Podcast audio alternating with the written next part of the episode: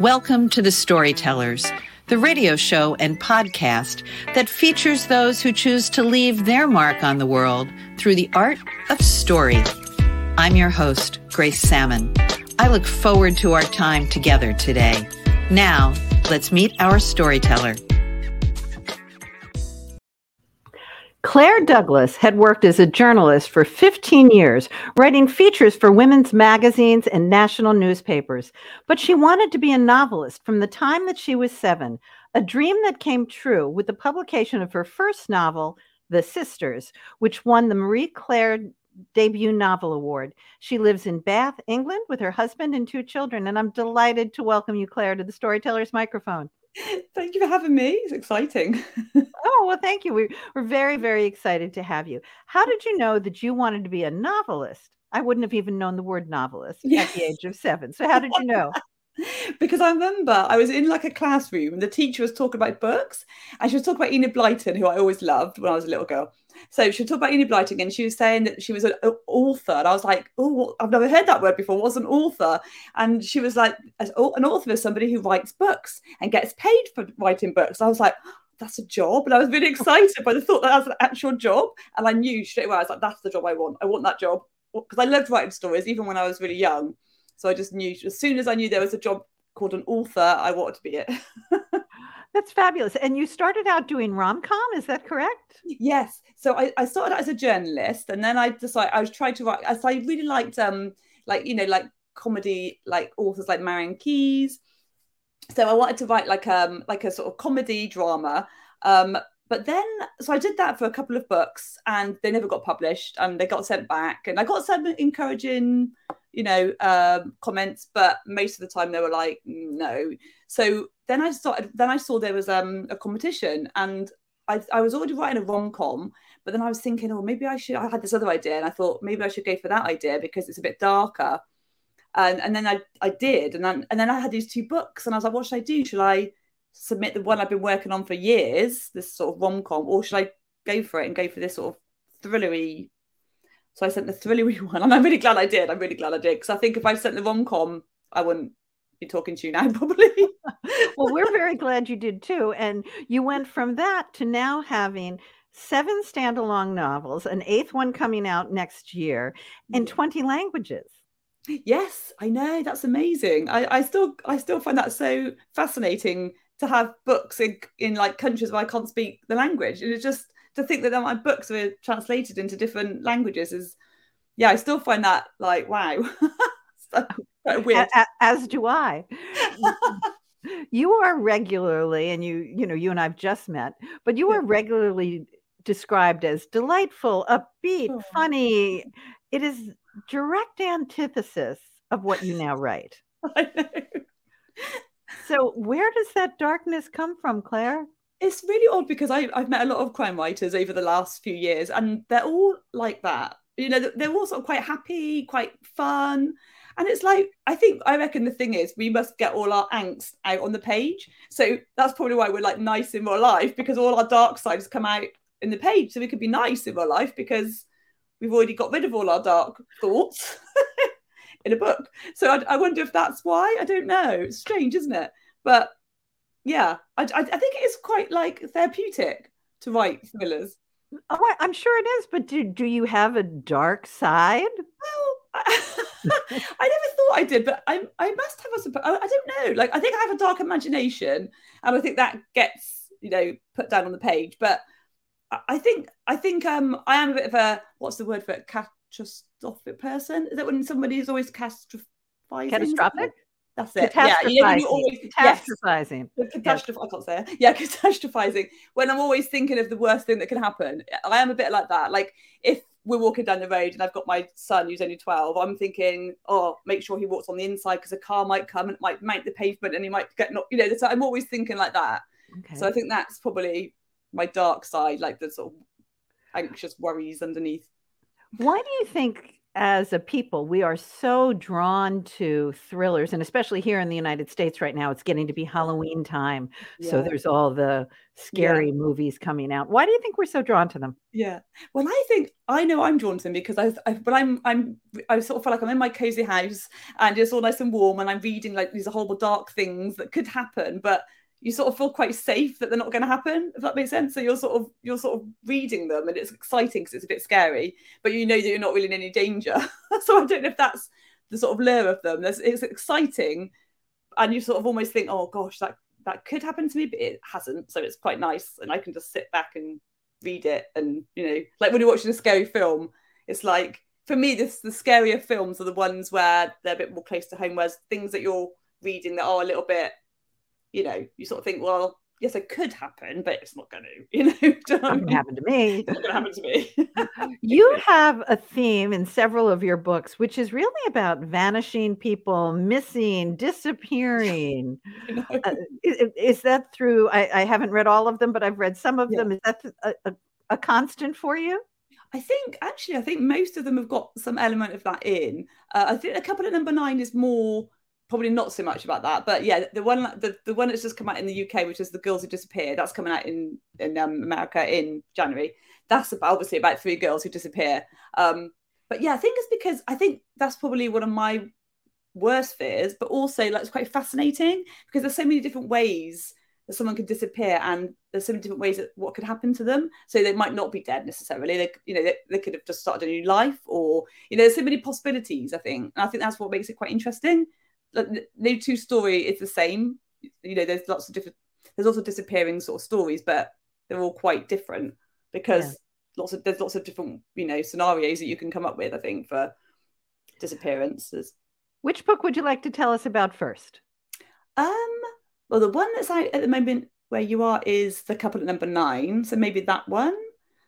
So that one, which is probably yes, that that one has probably been my favourite to write. I think out of all of the books because it's sort of about a sort of um, a, it's about a mother, her daughter, and a, and like a granddaughter. So it's like sort of three generations of women.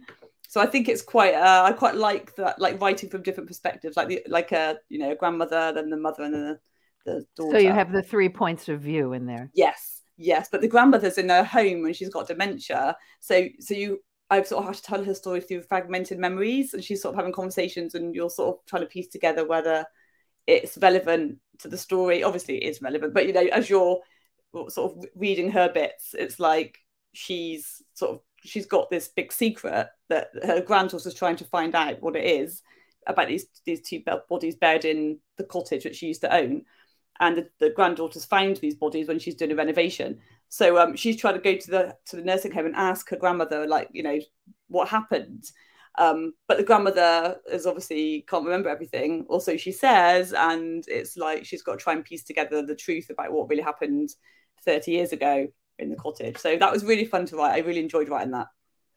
Was it fun to write because of the points of view, or did you like the tell us what were the yeah, parts of it that made it fun? Yeah i think i like the, the points of view. I like the fact that there was a grandmother who um, has got her own backstory and so i had like a backstory going back to 1980 which is when she lived in the house. And then i've got like her daughter who um, is like a 40 year old mother and then you've got Saffy who is the granddaughter. So she's like 20 and she's young and she's pregnant um, and you know she's quite naive. And so it's really fun writing the different characters and the different points of view because they're all very different but they all add to the story that they're each voice is important to to finding out what happens. So that was so so even though it's dark you're still having fun. Yes. Yeah it was good. Because it's like you're it was like a puzzle. Like you know it was like it was fun to like because it's like a mystery. You're trying to it's more of a mystery i suppose than a scary thriller. It's more of a, you know, what happened. So that was really good. That was really fun to write because I quite like a puzzle. It was it was quite fun when you're the author as well. Like you know the ending and you know, but you just need you want to write it in a way that you, you know you're sort of putting it in little pieces for the reader to sort of guess a bit and then you know maybe not guess enough. You know, so you're sort of like teasing them. It's quite fun to write that. Do you always know the end. Yes, yeah, I do. I always know the end. I think I think I'd find it really hard to write the book if I didn't know the end, just because I, I think I'd find it hard to know where to put the the beats of the story and the reveals if I didn't know how it ended. Um, so I need to know the ending. Yeah. So it sounds like you're an outliner. Yeah, but it's weird because I'm not like one of those real planners. You know, like you have the planners and the pantsers. I but I have a very loose outline, so I know the twist, I know the ending, um, and I sort of, but I don't really know how to get from A to B necessarily. I don't have it all like planned out, but I I do I need to know like where the twist comes, like what the twist is, and the ending, and who you know who who's responsible for everything that's going on, sort of thing. The baddie. I'm fascinated by that because I always know the end of my Yeah. stories Yeah. and I know the beginning. I don't know the middle, and the, sometimes the twists are a surprise even to me. Does that ever happen to Oh. you? yeah, I have the mate like the big twist. I always know, but then there's like little twists that come up, and I'm like, oh, that's because it's interesting. Then, isn't it? It makes it more fun when you're writing because you're like, oh, this anything can sort of happen. So I have like a loose sort of like you know outline, but lots can change. Um, and it's, it's very rarely that the baddie changes. It's normally always this. I think there's only once where I wrote it and then I changed my mind about who the perpetrator was going to be, but that's only happened once. Most of the time, I know. Yeah. And you talk about the beats. Is that something you study and you know where a reader needs to have that? Um, I yeah, I think I think I sort of like just by reading a lot of books myself, like a lot of thrillers, you sort of get like you sort of know, don't you? Like you sort of think, right, okay, something's got to happen now. So there's got to be a bit of a reveal, otherwise it's going to get a bit boring. You know, there needs to keep being something new, um, being fed. Otherwise, it just you sort of don't want it to sort of plod along. Um, so I, I think I didn't not that I plan them out, but I, I try to as I'm writing it, try to think where, where if I was reading this book now, where would I expect there to be a you know reveal or a, you know something exciting happening. I, and I always find I don't know about you, but I always find the middle bit of a book is the bit that you have to sort of work hard on because that could be the bit where you might lose the reader. It might get a bit boring, or you know, Yeah, So there's like that sense of rushing to the end. Should I just rush to the end? But no, Yeah. we need, yes, I, I agree with you. yeah. What's your new book that's coming uh, out in the United States next year?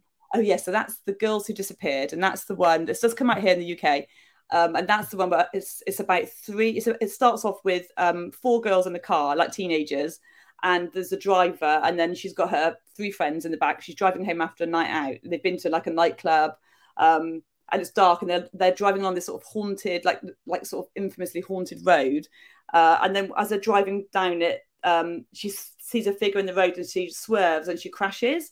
And she's she blacks out. When she wakes up her three friends have disappeared. And then it's like 25 years later a journalist comes to the town to make a podcast. And she um, starts to realize that, that the town don't want her there um, and that they're hiding something about what happened that night so and then olivia who is the character who who was driving the car and who you know uh, crashed the car um, uh, the journalist needs to find out if jenna if jenna's the journalist she needs to find out if olivia knows more than she's letting on about what really happened that night. So, yeah. Sounds fascinating. What I'm drawn to, Claire, in your writing is, first of all, the plots are, you know, if not perfectly thought out from beginning to end, they're exquisite. They, they, they really is. You can see the plot unfolding in a way I don't always see in other people's novels. So you do a oh. beautiful job with Oh, plot details. Oh, you're welcome. But you also beautifully accomplish some very tactile sensations for someone. As a reader, I read the story and I, I forgive forgive me for not remembering which of your books Yeah. but the the young girl go the young woman goes to get interviewed for a job Oh, yeah. and she's standing there feeling all great in her brand new suit and you do such a great job of describing in just a sentence or two that you know it's her brand new suit she's feeling great about it but anybody else would kind of be looking at it as oh you know she just got that Yeah. um in a in a very inexpensive store and i Yeah. flashed back to myself of you know remembering my first job being all very excited that I had my very mm. first suit and thinking, Yeah. you know, I looked great and it was polyester and I'm sure I looked horrible. so where do you both draw that that ability to make it tactile but also build character there because when you did that Yeah. you got a whole sense of a class system you didn't know who was standing at the door prior to that Yeah. But you had that in an instant. Oh, I think um I think uh, like like you said I remember how I felt as well like you know for the first day and you're young and like you said you can't afford a nice suit so you bought this suit and you're quite proud of it but then you realize that actually it's quite cheap um but I wanted to convey because um Una in that book she's she is like a working class um girl and she hasn't got much money and she goes to this big house to get a job with this rich lady um and I wanted to show that sort of like class sort of separation between Una and and then uh, Elspeth, who is like the old lady who who's looking for someone to you know be her companion. So I wanted that uh, juxtaposition of of of class, which I find really fascinating because even even though you know they say here in Britain there's no class system, there there sort of still is. Um, there's still like a snobbery sometimes, you know. There's still a bit of judgmental, you know, if you're not wearing the right, uh, you know, clothes, especially like in like older people um, in that class system. Like so, Elspeth is supposed to be like a very sort of upper class older lady, so she would be looking at Una's suit and she would be judging, you know, from where she got that from. so I wanted to sort of, I find that really interesting. So that's yeah, that's why I've decided to put that in the book. Well, you do a good job. Not only are you in different languages, but you also have audiobooks, print books. How do you feel as an author about both? Yeah I, it's funny because i i always liked like I love reading a like a, a, print like a proper print book like a paperback but or hardback. Um but actually as I've got older I do notice I do read more ebooks. I think it's because it's easy isn't it? It's like I can just you know when I'm in bed I can just read it on my phone. I haven't got to get a book and it's heavy. So I sort of I think there is a place for both. I can sort of see um why some people sometimes it's easier to have an ebook or an audiobook. Like my friend tells me she listens to books when she's doing the cleaning um, on audio. So I thought that's actually quite good because you sort of feel like you're you're doing something useful, but you're also you know reading at the same time. So you don't feel quite so guilty about it. So I think yeah, I think it's I think it's nice that the books come in different formats. Have you listened to your own books in audio? No, I haven't actually. I've listened to that, like you know, you get like a little clip. If you look on, on Amazon or somewhere, you get a little mm. clip that, and I, have listened. I listened to the, the, little clip, but I, am not an actual. I'm not an audible um member. So I have, I need to do that because I, I would like to listen to more audiobooks. I think, especially like if you're walking or. Yeah, yeah. I would like to. Um, I, I always like to ask authors who do have audiobooks how different it is to have somebody else's voice yeah. read your words. Yes.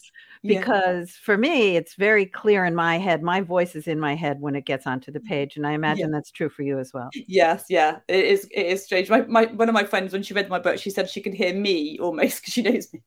Um so but so but then my other friend who reads who listens to audiobooks she she really likes the audio. I think it sort of takes away from it because she knows what she knows me. So it's quite it must be quite weird if you know the author mustn't it? And then yeah. you're reading their book and you, you're hearing them but yes, because I haven't I haven't listened to that many myself, I I um and they always I talk quite fast and they're always much slower and more considered and they're reading. So yeah. That that does strike me with the audiobooks, the measured pace of yes. the reader. It's it's yeah. very it's very it always seems slow, doesn't it? Always seems it, it seems like, very oh. slow. It seems very slow, but that's such an art form to be able to to yeah. do that. Yeah, it's brilliant. They're amazing. What do you think makes a great story? You've got soon to be eight books out. Do you have a formula? Do you rip things from the headlines? What makes for a great story? Yeah. I think I think um I think something that's relatable to people, even though even though it might not have happened to them, they can they can put themselves in the character's shoes. So I think for me, the character has to be quite uh, strong. I think if it's, if it's a strong character, then I think you will follow that character wherever they go. Um, so I think the character, I think if you've got the characters uh, right, then I think that the plot is. I mean, obviously, it still needs to be plotty, and you still need to have things get happening. But I think, um, yeah, for me, I think if I really relate to the character, I'm just interested in the character, that will make me want to carry on reading a book. Um, so that's what I try to do. I mean, sometimes it's hard, isn't it? Because you don't want to start a book too slow by having too much character information, but you want them to, you want the readers to like or have some empathy for a character um, before embarking on the story because you hope that that's what's going to keep them turning the pages and you know sure. interested in the character in some way yeah fascinating tell us something well first of all tell us how people can find you and then if you have a minute tell us something quirky about you that we might not know if we were just googling you Oh, okay. Um, so I'm on like Twitter and Instagram as as, as Dougie Claire on Twitter, and Instagram is um, Claire Douglas author and Facebook. Um, and the quirky thing is, um, weirdly, I can I can tie a cherry stalk in my mouth with just my tongue and tie it into a knot. Which I only realised at a dinner party once we were all trying to do it, and only me and another woman could do it, and no one else could. And we were like, "Oh, I was like, oh, I've got a little talent." And what gave you the inspir- What gave you the inspiration to do that? I know. I was someone. I, someone was at the table and they were saying, "Oh, can you do this?" And a lot of people were trying to do it. They were like, "No," and I could. And I was like, "I can do it. I can do it." Well, you're very talented, both as an author and as a cherry stem knot tire. Claire, thank you for being with us on the Storytellers today. Thank you for having me. Thank you.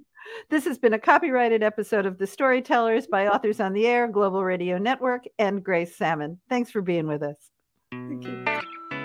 That concludes this episode of The Storytellers.